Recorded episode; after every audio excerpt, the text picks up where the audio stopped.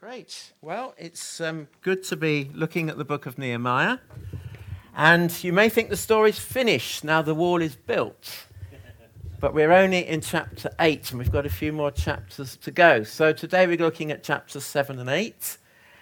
And let me remind you that this is a real story. This happened in history. Nehemiah was the cupbearer to the Persian king Artaxerxes. God called him to rebuild the walls of Jerusalem, his home city, which had been destroyed for some reason we don't quite know. Nehemiah goes back to Jerusalem, he marshals the people, he gathers them together, and in 52 days, they build a wall of protection around the city of Jerusalem. This happened in 445 BC.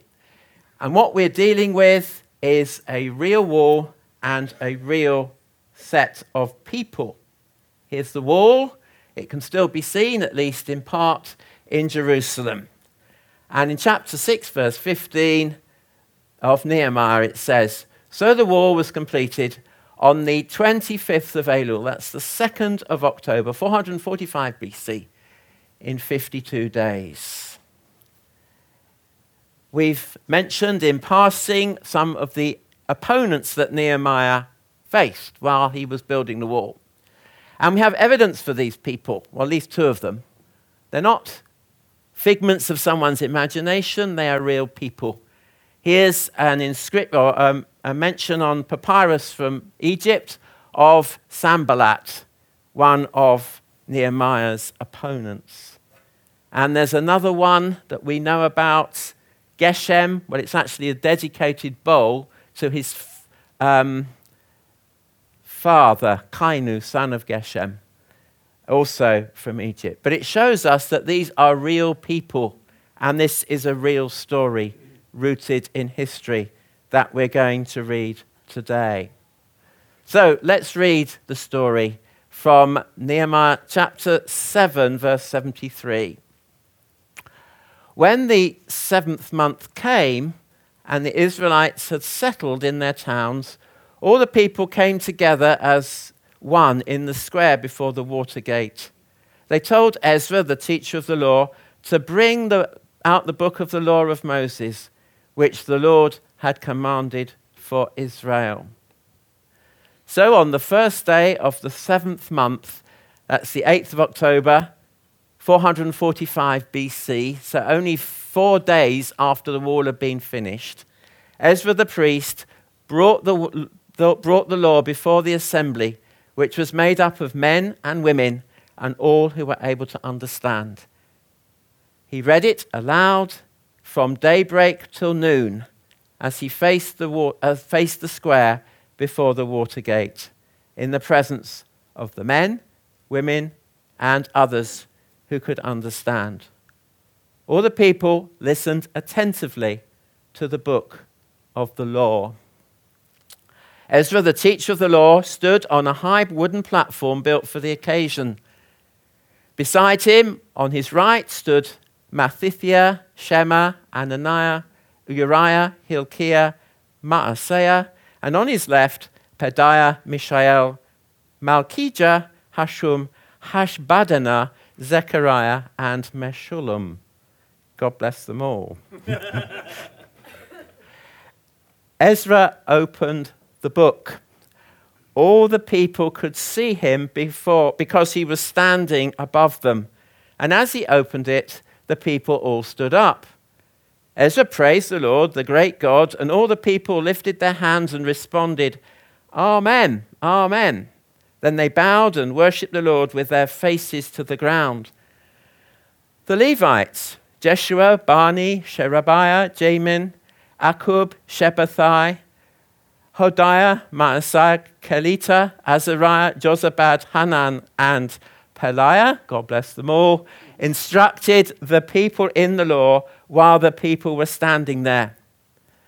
They read from the book of the law, making it clear and giving meaning so the people could understand what was being read. Then Nehemiah, the governor, Ezra the priest, and the teacher of the law and the Levites who were instructing the people said to them all, This day is holy to the Lord your God. Do not mourn or weep. For all the people had been weeping as they listened to the words of the law. Nehemiah said, Go and enjoy some choice food and sweet drinks, and send some to those who. Um, where are we? Sorry. Who have nothing prepared. This day is holy to the Lord. Do not grieve, for the joy of the Lord is your strength. The Levites calmed all the people, saying, Be still, for this is a holy day. Do not grieve. Then all the people went away to eat and drink, to send portions of food, and to c- celebrate with great joy, because they now understood the words that had been made known to them. On the second day of the month, the heads of all the families, along with the priests and the Levites, gathered around Ezra the teacher to give attention to the words of the law. They found written in the law, which the Lord had commanded through Moses, that the Israelites were to live in temporary shelters during the festival of the seventh month, and that they should proclaim this word and spread it throughout the towns and in Jerusalem. Go out into the hill country and bring back branches from olive trees and wild olive trees, from myrtles, palms, and shade trees, to make temporary shelters, as it is written. So the people went out and brought back branches and built themselves temporary shelters on their roofs, in their courtyards, in the courts of the house of God, and in the square by the water gate, and the one by the gate of Ephraim. The whole company that had returned from exile built temporary shelters and lived in them. From the days of Joshua son of Nun until that day, the Israelites had not celebrated it like this. And their joy was very great. Day after day, from the first to the last, Ezra read from the book of the law of God. They celebrated the festival for seven days, and on the eighth day, in accordance with the regulation, there was an assembly. So, we're going to look at Nehemiah chapter 8 today. As we've just said, the wall had been built, but that is not the end of the story. It says at the beginning, when the Israelites had settled in their towns. Now that the wall was built, there was a point of refuge, a place of security that the Israelites could go to if they needed. If there was an attack and they weren't too far away from Jerusalem, they could go into Jerusalem's walls and be safe. It's when the wall is built that the law is read. Now, you're often asked the question when people have a great trauma, are they more open or less open to hear the word of God? And I would say generally they're less open because their minds are not on what God is saying, and that may be true to the people in Turkey at this moment. When there's security, then I think there is the opportunity to declare the Word of God. And I think this is what we see in this passage. So, they built the wall. Four days later, the people gather. And it comes from the people that they want to hear the word of the Lord. They told Ezra, the teacher of the law, to bring out the book of the law of Moses which the Lord had commanded for Israel. Ezra was someone they respected. They realized that he was someone who knew about this law that Moses had written all those years ago. And Ezra would be the one who would make it clear to them. So, we read here that Ezra is called a teacher of the law and he's also called a priest. He reads the law out loud in the assembly of the people. The assembly is made up of men and women and all who were able to understand, which presumably is the children. He reads it out loud from daybreak until noon. If you think what I'm going to say is long, well, it's about 12 times the length of what I'm saying today. This was about six hours of listening to God's word being read. And Ezra apparently did the whole thing. And the people listened attentively, as it says here, to the book of the law.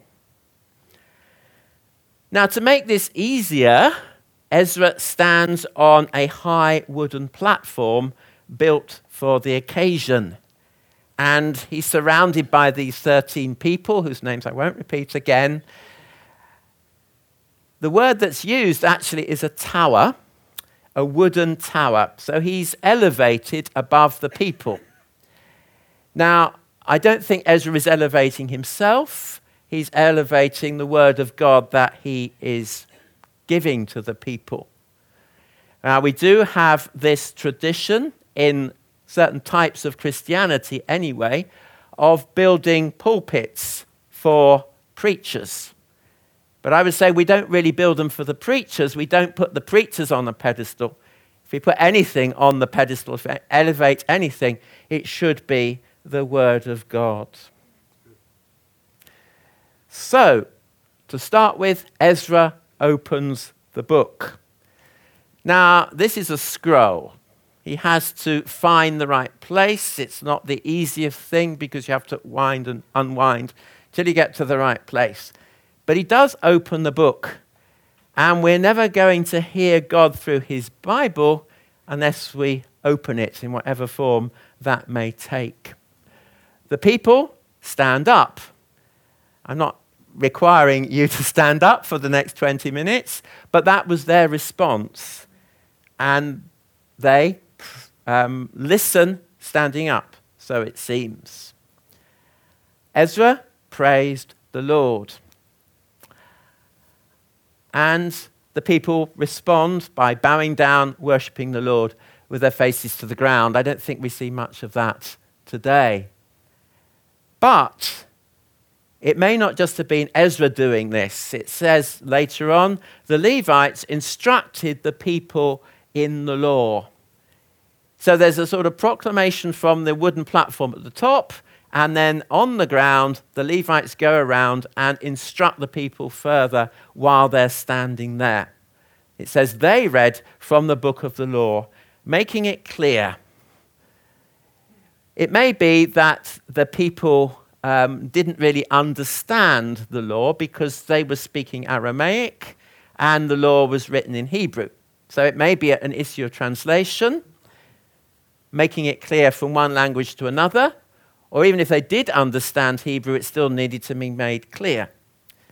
The important thing was that the people understood what was being read, and that seems to have been the result. So, it says Nehemiah the governor and Ezra the priest and teacher of the law and the Levites who were instructing the people said to them all. There's a joint um, proclamation of this truth. And there's an effect on the people they start weeping as they hear God's word being read. Now, we shouldn't be afraid of some kind of emotional response. We don't necessarily um, expect it, but if it happens, we should not squash it because if it is really God's Spirit ministering to people, then we should let that happen. Ezra said, Nehemiah says, Don't grieve and enjoy the choice food and sweet drinks. They must have got a bit um, exhausted standing up for f- six hours. And it's always good to remember that we are human beings who need spirit, a physical as well as spiritual food. And this seems to have been the plan. The people were sustained with um, nice things to eat and drink. And um, the important thing here is that um, they're told, Do not grieve, for the joy of the Lord is your strength. This is a verse that's often quoted out of context, but it comes from the people's response to the Word of God.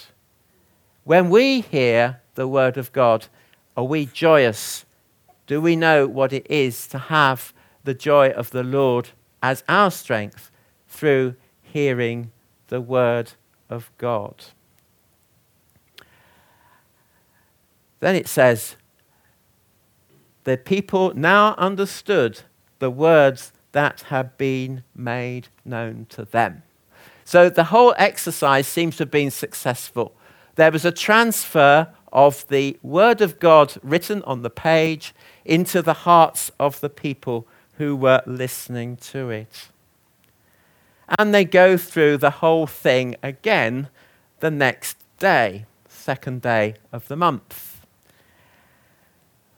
Ezra gathers round uh, the people and they hear the word of God again. And they read about a festival. It's the seventh month. They're in the seventh month. So their natural response is yeah, let's celebrate this festival. They get trees from the countryside around and they make shelters. And it says their joy was great. Day after day, from the first day to the last, Ezra read from the book of the law of God. So it seems it was like a Bible week, four, uh, six, seven, eight days of teaching from the Word of God. Their joy was great, it says. It was a program, uh, presumably regularly, same time, same place, and it was systematic. There was a definite plan to what was being taught. They celebrated the festival for seven days, and on the eighth day, in accordance with the regulation, there was an assembly. So that's the story. How do we respond to this um, passage that has just been explained to us? Well, I think we respond differently from how they did. We don't have to wait for October and build a shelter on our roof. Most of us would find that very dangerous anyway. We don't have the flat roofs that they had. Um, we don't need to scour the countryside and take every bit of foliage to put in our house. If we want to do this, I think we're fine. Um, Paul says that we are free to celebrate festivals. There's no um, command to do them, or there's no command not to do them in the New Testament. Would another response to be to read the Bible out loud? Well, that's a good thing. Does anyone know how long it would take to read the Bible out loud? 70 hours and 40 minutes. Now, I do know of a church that did it. They didn't do it in one go, but they had a um, a slot in their building for several hours each day when people signed up and they read for an hour at a time. And that's a good thing. Um, but again, that's not really what um, our response should be. So, how do we look at this passage? Well, I believe that we look at this passage in the light of the New Testament. And what Paul says to Timothy I think gives us a clue as to how we should respond. Paul says in 1 Timothy, Until I come, devote yourself to the public reading of Scripture, to preaching, and to teaching. So there are three things that I think all connect together public reading of Scripture, preaching, or exhortation, that's a more literal um, version of the Greek word there and to teaching. And we see these three things in the ministry and the life of Jesus and Paul. So we're going to have a look, first of all, at Jesus. So we read in Luke's Gospel Jesus went to Nazareth where he had been brought up. And on the Sabbath day he went into the synagogue, as was his custom. He stood up to read, and the scroll of the prophet Isaiah was handed to him. Unrolling it, he found the place where it is written, The Spirit of the Lord is on me, because he has anointed me to proclaim good news to the poor. He has sent me to proclaim freedom for the prisoners and recovery of sight for the blind, so to set the oppressed free, to proclaim the year of the Lord's favor. So, in the um, passage that I've just read, there are two words that are used in the Greek original for proclaiming. Uh, the first one is um, euangelizo, which means to proclaim the good news, to evangelize. And the second one is a general, more general word just to proclaim, kerusso, which is used of heralds going into a city and declaring what the king says to people that they should do. Jesus, um, interestingly, stands up to read, and the scroll is handed to him. So they're definite um, echoes of the passage that we've just looked at in Ezra. Well, what did Jesus preach? Well, we have several um, passages which help us to answer that question. From that time on, Jesus began to preach Repent, for the kingdom of heaven has come. Jesus replied, Let's go somewhere else to the nearby villages so that I can preach there also. That is why I have come. So Jesus was a preacher, and I um, gave the game away a little bit earlier, but I should have said, What did Jesus preach? Um, he also taught, uh, and we have this passage here. When Jesus saw the crowds, he went up on a mountainside and sat down. His disciples came to him, and he began to teach them.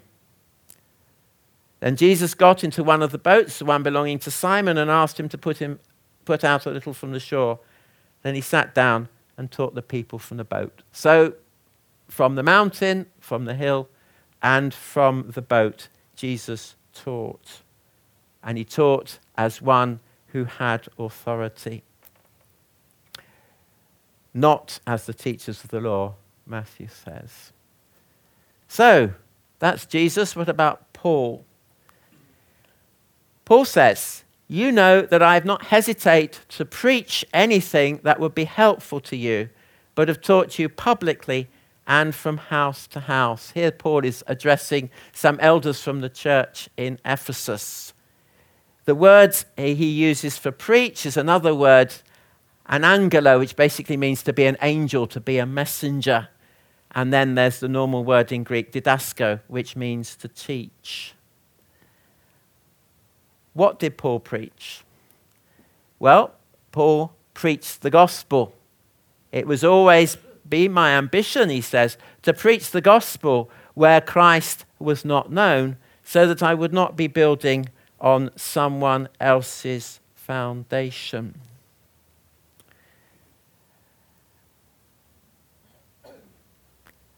And he says, We preach Christ crucified. The message of the gospel all stems about all stems from a savior, a Messiah who died, who was crucified for us. And Paul says, I've not hesitated to proclaim to you, this is the, the, one of the other words here, the whole will of God. So you may be asking, what's the difference between teaching and preaching? Well, I think primarily teaching is informing the mind, and proclamation is, sorry, preaching is proclamation engaging the heart. Preaching demands some kind of response.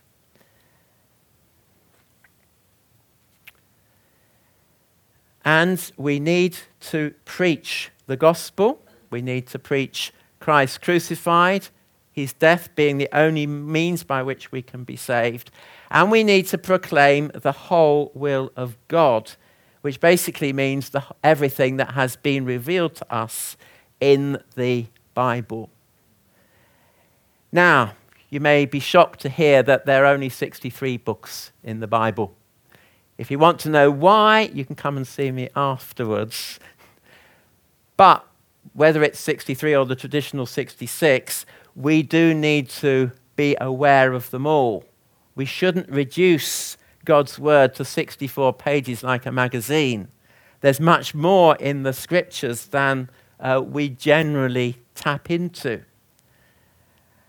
And we have to be careful when we're handling the Word of God. It's important we realize that it is the Word of God that we're preaching. It's not for us to bring our own ideas and speculations on that unless we make it clear that that is what we are doing.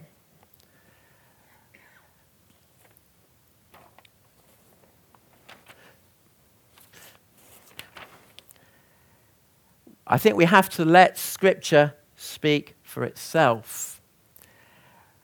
God has revealed himself in, a, in his word so that we can understand him. Now, there are passages in the Bible, I grant, that are very difficult to understand, but generally speaking, they are accessible to us, and we should let God speak to us through his word.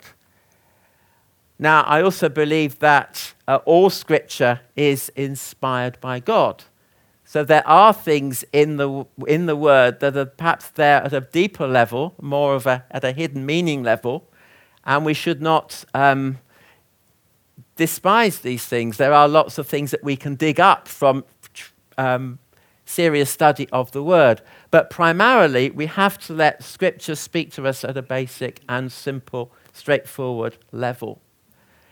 And also, the way we listen and process Scripture is important. We need to give time to it.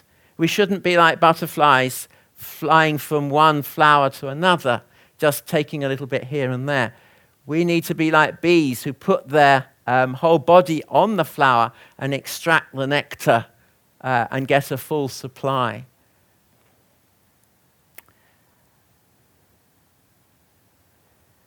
So, quiz time. This country, England, Scotland, and Wales particularly, and their representatives coming from each of those countries in this little quiz, has been profoundly impacted by the preaching of the word. So, who is our first person? Anyone know? There's actually a clue if you listen carefully. It's John Knox, yeah. no, I don't think any of us were alive when he was around. Um, but yes, John Knox's preaching in Scotland basically um, laid the foundation for Scotland being a Protestant and a Christian country. And um, yeah, his influence even today is profound. So, second one. John Wesley, yes. Now, um, what did John Wesley do? What's distinctive about John Wesley? He rode all over the country. Do you know how many miles he's supposed to have covered? No, a quarter of a million miles. And this is on horseback. Um, this was before trains or anything.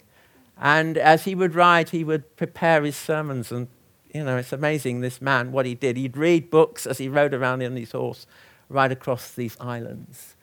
Um, yeah, there we go. Third person.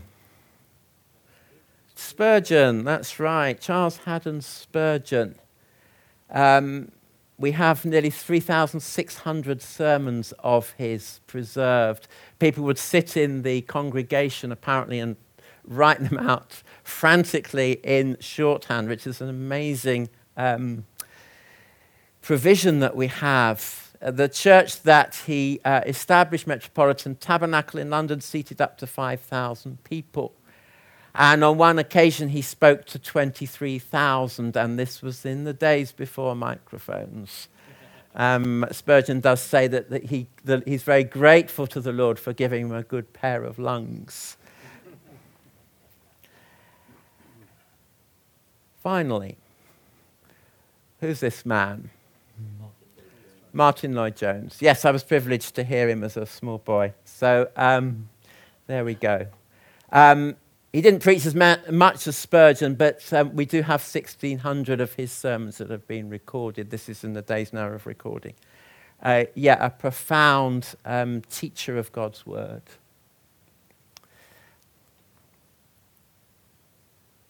So, the challenge to us, I think, is um, to be addressed on, in several different ways. First question really is Are we under the Word of God. We may not have a huge pulpit, I don't think that matters, but are we metaphorically under God's Word as it is given to us each day as we gather together and as we read it ourselves privately? Now, we do have the opportunity to listen to many people outside our church from the internet.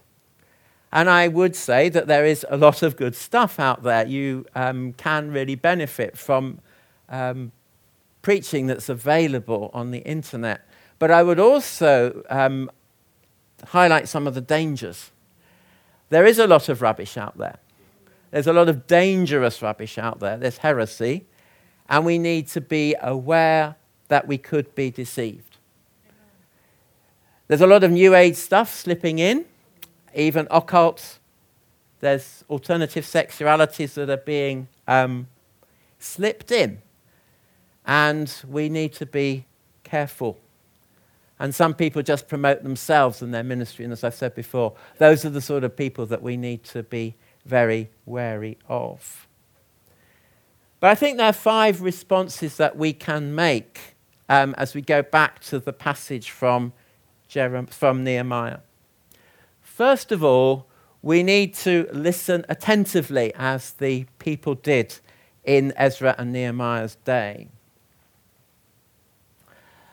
We shouldn't be afraid of some kind of emotional response. The people wept. And maybe that would be appropriate for some of us if we're really profoundly impacted by what God says to us through His Word. And the opposite could also be true joy. Let's not stifle the joy that we may feel as we hear God's word being spoken to us. Remember that the joy of the Lord coming from the word of God is our strength. Obedience. That was how the people responded. They went up and they celebrated this festival probably not appropriate for us to do. But they still responded according to what they'd heard. And they had an enthusiasm to hear the word of God, which is what I wrote on the, or had written on the board outside. They say, Bring out the book of the law. And the question, the challenge to all of us is do we desire God's word to be proclaimed, to be taught, to be um, preached to us. So, let's leave it there. But I think it's important that we hear what God is saying to us through this passage. We do need to embed the taught and the preached word of God into our own lives and into the lives and into the life of this church. And I believe if we do this, we will see significant numerical growth in our numbers. Now, many have prayed over the centuries that through the preaching of the word, there would be uh, a greater increase in the um, and growth in the church. And I want to um, leave you with two things. The first is what um, Charles Spurgeon said it's a prayer. I'm going to read it to you. And um, after that, we're going to sing a song from the 80s Um, it a gives my age away, doesn't it? But Graham Kendrick, one of my heroes, um, maybe not sung so many times today, but Shine, Jesus, Shine, I think is a very powerful expression of what um, Charles Spurgeon said in his prayer. So let me pray this and then we'll move into Shine, Jesus, Shine. I'm sorry about the language, it's a bit archaic, but I think we can understand what he's saying. O Spirit of God, bring back thy church to a belief in the gospel. Bring back her ministers, ministers to preach it once again with the Holy Ghost and not striving after wit and learning. Then shall we see thine arm made bare, O God, in the eyes of all the people, and the myriads shall be brought to rally round the throne of God and the Lamb. The gospel must succeed, it shall succeed, it cannot be prevented from succeeding. A great multitude that no man can number must be saved. Amen.